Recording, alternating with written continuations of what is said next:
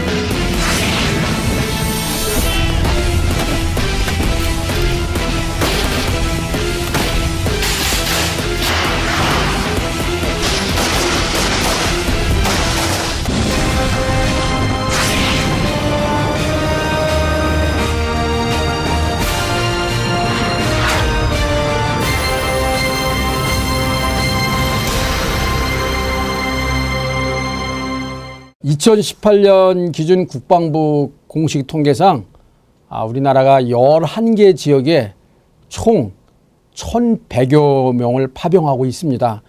이 PKO라는 건 유엔이 선정된 부대들을 해당 지역에 보냄으로써 그 부대로 하여금 그 지역에 평화를 유지하게 하는 거죠. 전 세계에서 많은 게 가 있고요.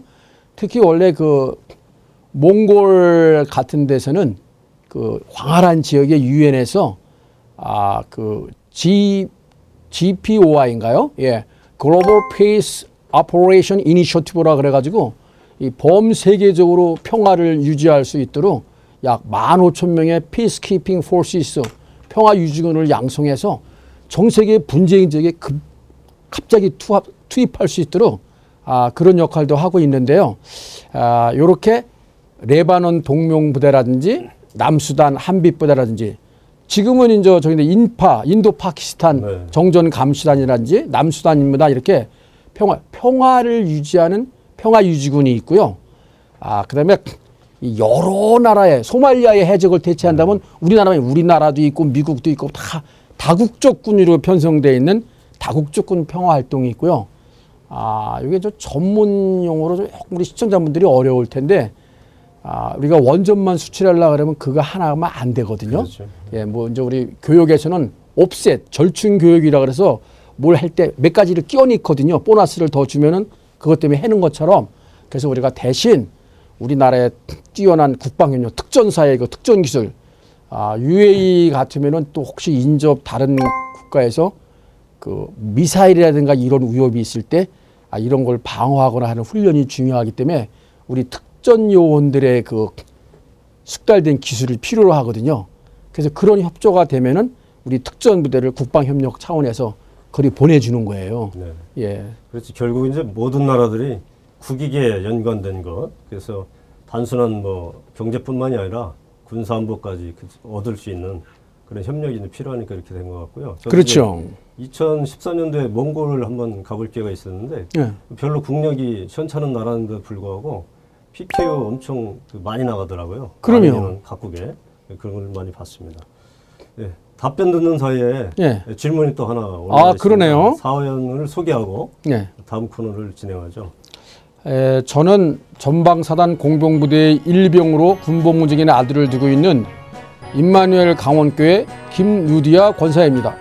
여기 장장로님 계시던데 아닌가요? 네.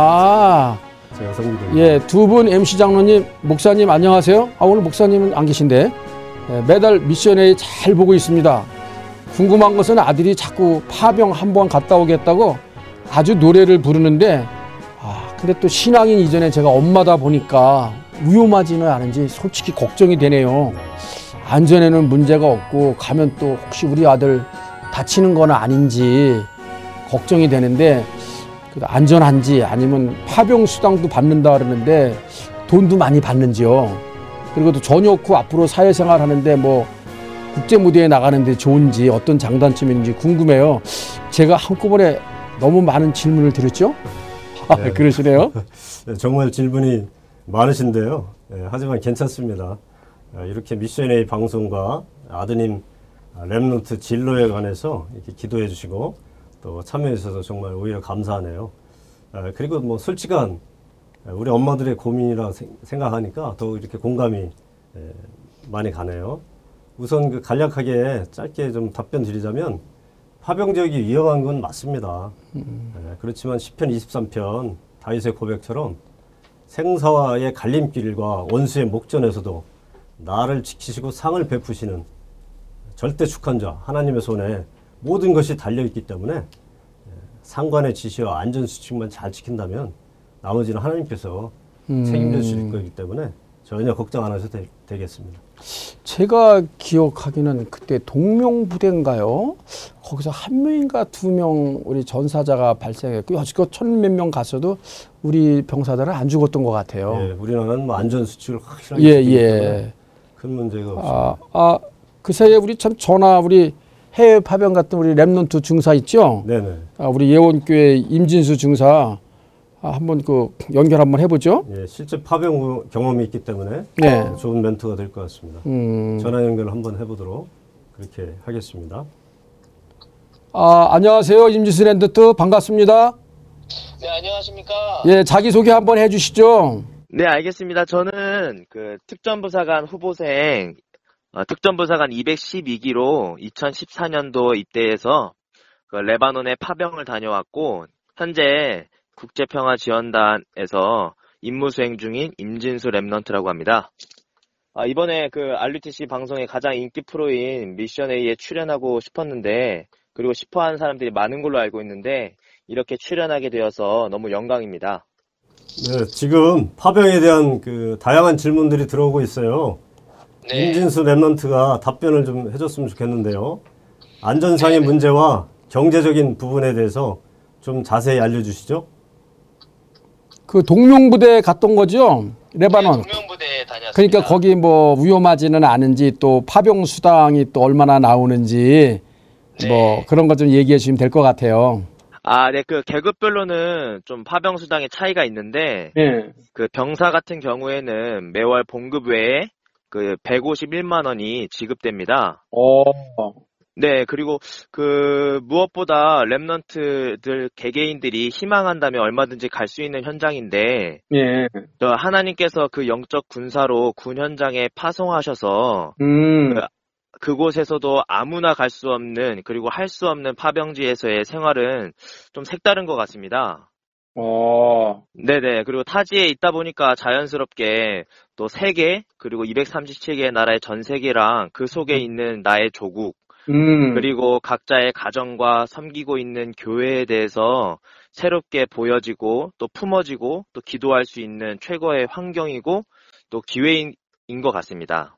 근데 그 질문하신 루디아 권사님 보면 위험하진 않는가, 아들을 보내려다 보니까 그런 거 질문했는데, 뭐 우리 저 동명부대 갔을 때 우리 임진수 랩런트 위험하거나 그런 일은 없었나요?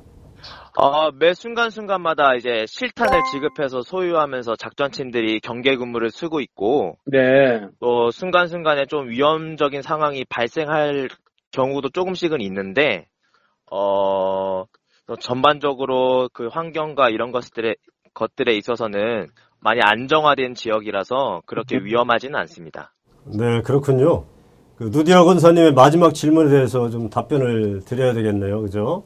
해외 파병, 네, 경험이 제대 후에 사회생활에 어떤 도움이 되는지, 그리고 장단점은 무엇인지에 대한 답변이요. 그래서, 네, 단점보다 장점이 많다고 이렇게 생각해요. 장점으로서는 뭐 아까 임진수 쌤도 얘기했지만 원한다고 해도 누구나 할 수 없고 갈 수 없는 새로운 경험에 대한 그런 자부심이 크고요. 그죠? 특별히, 네, 이제 남자들만의 세계인 군대 얘기 할 때 정말 할 말이 많죠. 파병, 네, 갔다 왔으니까 자연스럽게 또 자신 있게, 네, 그죠? 네. 방이 나오면 별로 할 얘기 없잖아요, 그죠? 네. 네. 그래서 또 입사 지원할 때 이제 자소서, 자기소개서 쓸 때, 또 면접할 때 굉장히 좀 긍정적인 요인으로 작용할 수 있고요. 네, 맞습니다. 그 뭐 어떤 단점이라기보다 좀 참고할 것은 그 지역에 대한 풍토병에 대한 그 예방을 철저히 하고는 있지만, 좀 개인적으로도 건강 관리나 이런 것들에 신경 쓸 필요는 좀 있고, 네, 또 평소와 다른 환경이라서 더욱 하나님 앞에 설 수 있는 기회이면서도 놓칠 수 있는 틈이 또한 될 수도 있습니다. 그 현장이. 네. 아, 그렇군요. 그러다가 궁금한 게, 네, 그 여기 있을 때야 뭐 우리 유 목사님 말씀 듣고 또 예원교회니까 우리 정원주 목사님 말씀 듣고 그럴 텐데, 그 믿음 생활 주일 예배 같은 건 어떻는지, 그런 또 어려움을 어떻게 극복할 수 있었는지 좀 궁금해요. 아, 저 같은 경우에는 그 현장 속에서 또 물론 인터넷이 잘 구비는 되어 있어서, 그 이제 본부, 그리고 저희 교회 예원교회 이제 주일 강단 말씀, 그리고 현장의 기도수천 메시지와 그 현지 또 목사님을 통해서 주시는 하나님의 말씀들을 녹취록으로 받아보고 또 그렇게 인도를 받으면서 좀 그곳에서 지금 나와 함께 하심으로 있으시는 그 하나님께서 말씀을 이루시고 그 속에 이끌어 가시는 과정이라는 것을, 그러니까 홀로 깊은 시간 속에 많이 확인하고 묵상하면서 그 시간을 좀 보냈던 것 같습니다. 작년에 우리 예원교회 군선교 그 특별 집회할 때 우리 임진수 랩런트 동영상으로 인사 들어왔던 그 동영상 보고, 네, 제가 엄청 그 뭉클했고 은혜 받았었거든요. 네, 네 거기서도 정말 우리 임진사가 홀로 서는 그 시간을 좀 가졌구나 하는 생각을 했고요. 네, 네. 그 혹시 돈은 한 얼마 정도 받았어요? 자세하게요. 대략? 통상 뭐 봉급이나 이런 거 다 합쳤을 때 저 같은 경우 부사관인 저희 같은 경우에는 뭐 300이 조금 넘은 봉급을 받았었습니다. 월? 매달. 네. 아 예. 네. 네, 그 8개월의 파병 생활이었었는데 그렇게 해서 이제 8개월 동안 수당을 이렇게 받아왔었던 걸로 저 알고 있습니다. 기억하고 있습니다. 제가. 그럼 뭐 장가들 미천을 조금 마련한 거예요? 아, 장가들 미천이기도 하지만 또 이번에 그 당시에 이제 그 예원교회 제가 섬기고 있는 교회가 본당 건축의 시간표였고 또 지금은 또 본당 헌단의 시간표여가지고 예. 정말 작은 거지만 계속적으로 하나님께서 그런 부분에 헌신하게 하시고 또 그런 것으로 하나님께서 쓰여지게 하시는 것 같습니다. 아 정말 귀한 거를 하셨네요. 우리 랩런트. 아 제가 갑자기 가슴이 먹먹해지면서 말이 막히네요. 예. 네, 다윗의 성전 언역을 잡고 정말 네. 그 어떻게 헌신할까 고민하면서 같이 기도 속으로 들어가서 이렇게 헌신한 것 같아요. 그러니까 아까 제가 레바논의 백항목 얘기했는데 네. 다윗이 레바논의 백항목이 보면 송진이라고 다 많았잖아요. 그렇죠. 우리들이 네. 임진수 렘넌트가 장가들 미천을 구한 게 아니라 거기 해외 파병 수당 받은 걸 건축 헌금으로 이렇게 다 내고 그랬네요. 네. 기한상. 예. 네. 예. 임진수 렘넌트. 네네네. 네, 통화한 김에 몇 가지 질문에 대해서 좀 더 답변을 해주셨으면 좋겠어요. 네. 짤막하게 시간이 없기 때문에 좀 소개를 할 테니까 거기에 따라서 좀 멘트를 좀 부탁해요. 네, 알겠습니다. 네, 사연입니다. 저는 해외 파병을 희망하고 결혼 발생 시 또는 정규 모집에 지원하려고 하는데요. 파병 가면 휴가 같은 것도 있는지 정말 궁금합니다. 또 휴가가 주어진다면 아무데나 갈 수 있는 건지도 알고 싶어요. 이런 질문이 들어왔어요. 네. 답변 좀 해주세요. 아, 뭐 파병을 갔다 오게 되면 저는 약 8개월의 파병을 갔다 오고 나서 대부분의 한 달간 특별 포상 휴가가 주어집니다.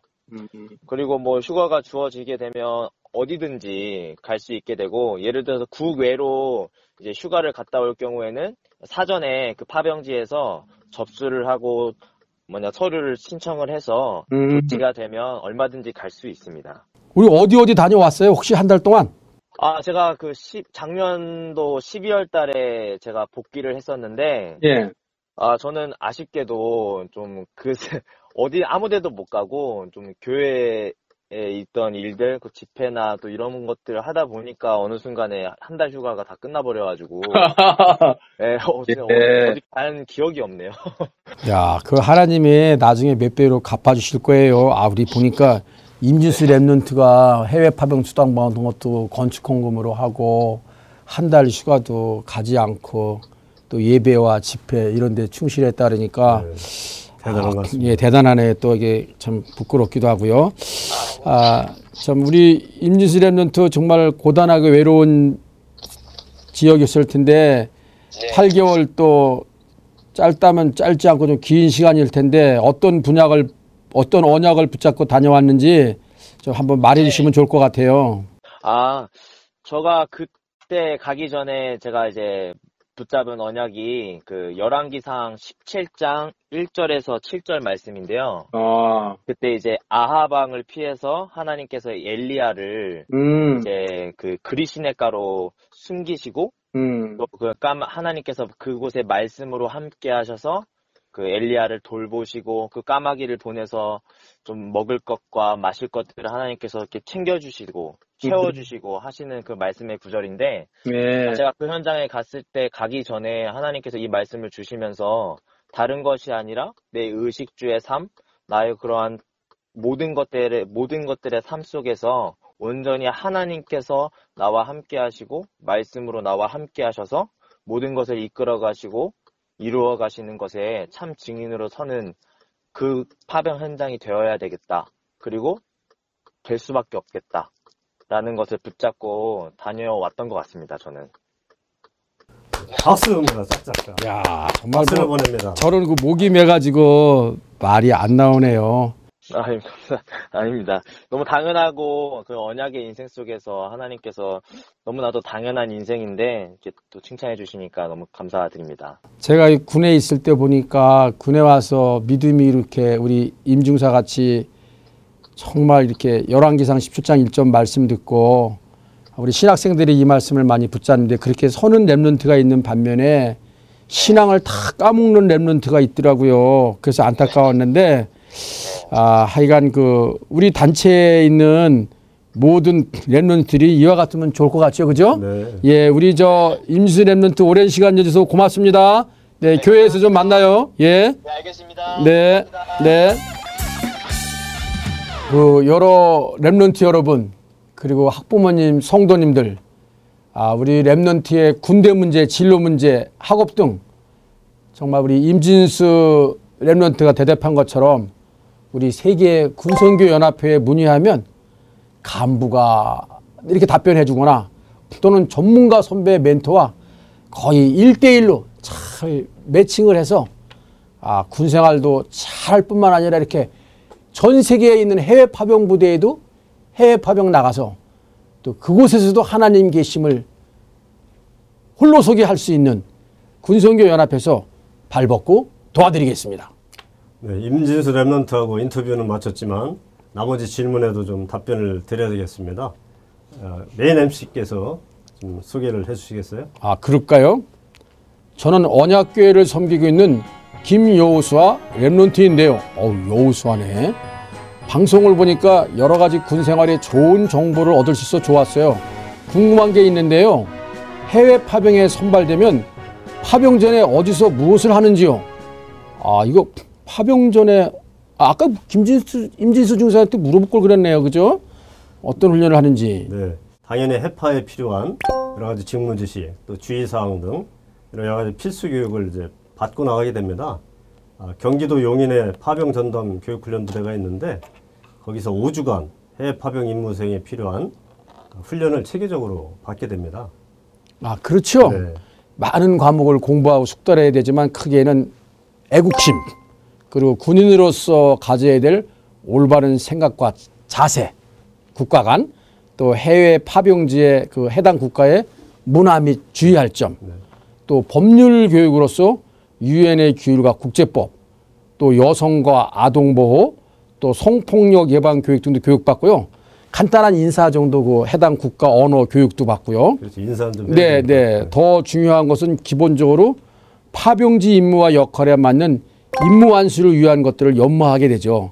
예를 들면은 이 경계병 같으면은 요인 경호라든지 주둔지 방호, 주둔지 경계, 또 이게 병력을 호송하는 호송 작전, 또 의무병 같으면 의무 구호, 또 공병 같으면 도로 건설, 또 우리 태양의 후예인 거기 봤겠지만은 또 우리가 그 지역 사람들 아동들도 돌보는 또 그런 서비스도 하잖아요. 그렇죠. 네. 예. 다양한 임무 수행을 위해서 어떻게 할 것인가를 잘 교육시켜서 내보내고 있죠.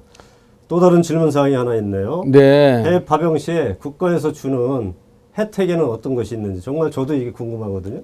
많이 궁금할 것 같아요. 이게 그 계급에 따라 좀 다른데요. 네. 아까 그 왜 150 얼마 받았다 그랬잖아요. 네.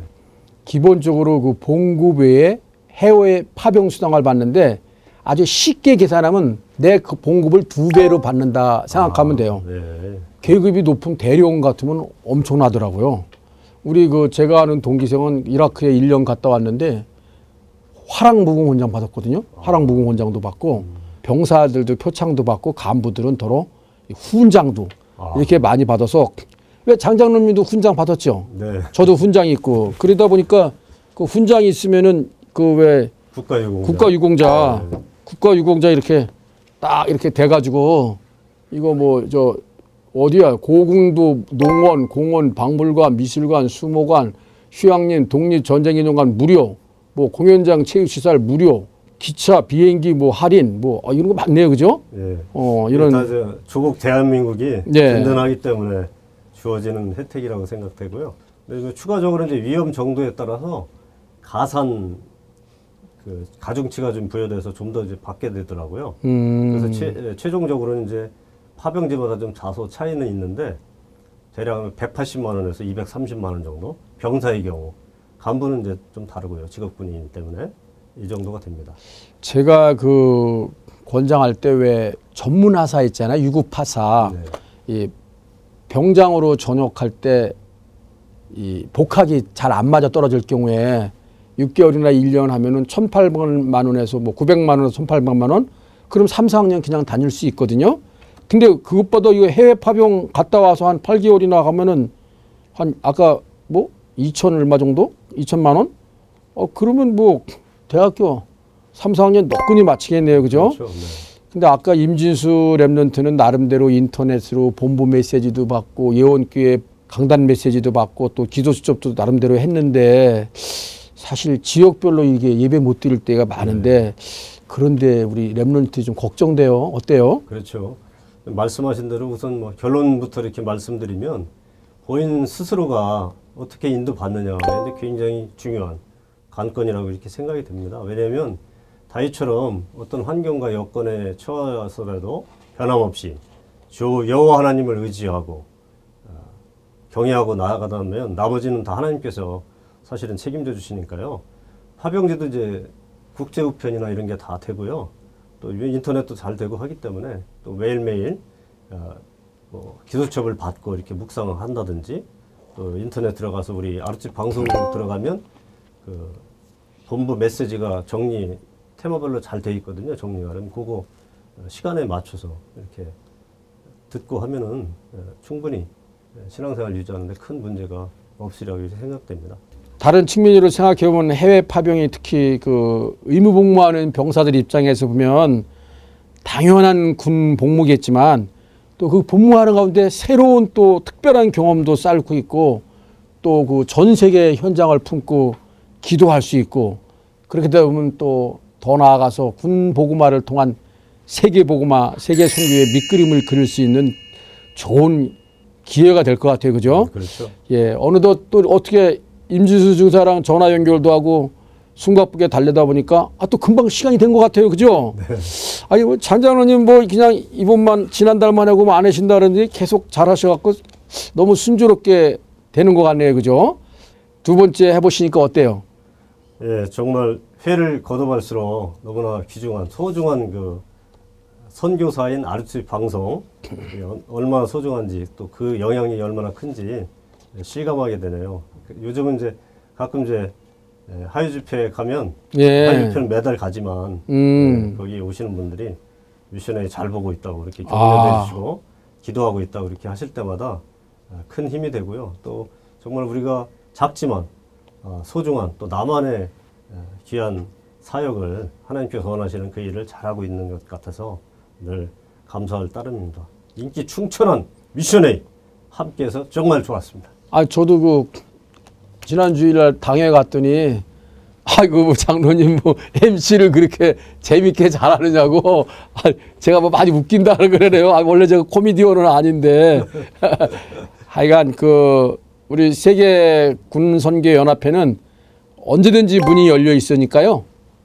우리 가족 여러분 하시라도 우리 랩런트 군대 문제, 진로 문제 또 제가 대학 현지 교수도 하고 있으니까 모든 걸 다 연락 주시면은 우리 다 그 답을 주실 수 있도록 그렇게 하겠습니다.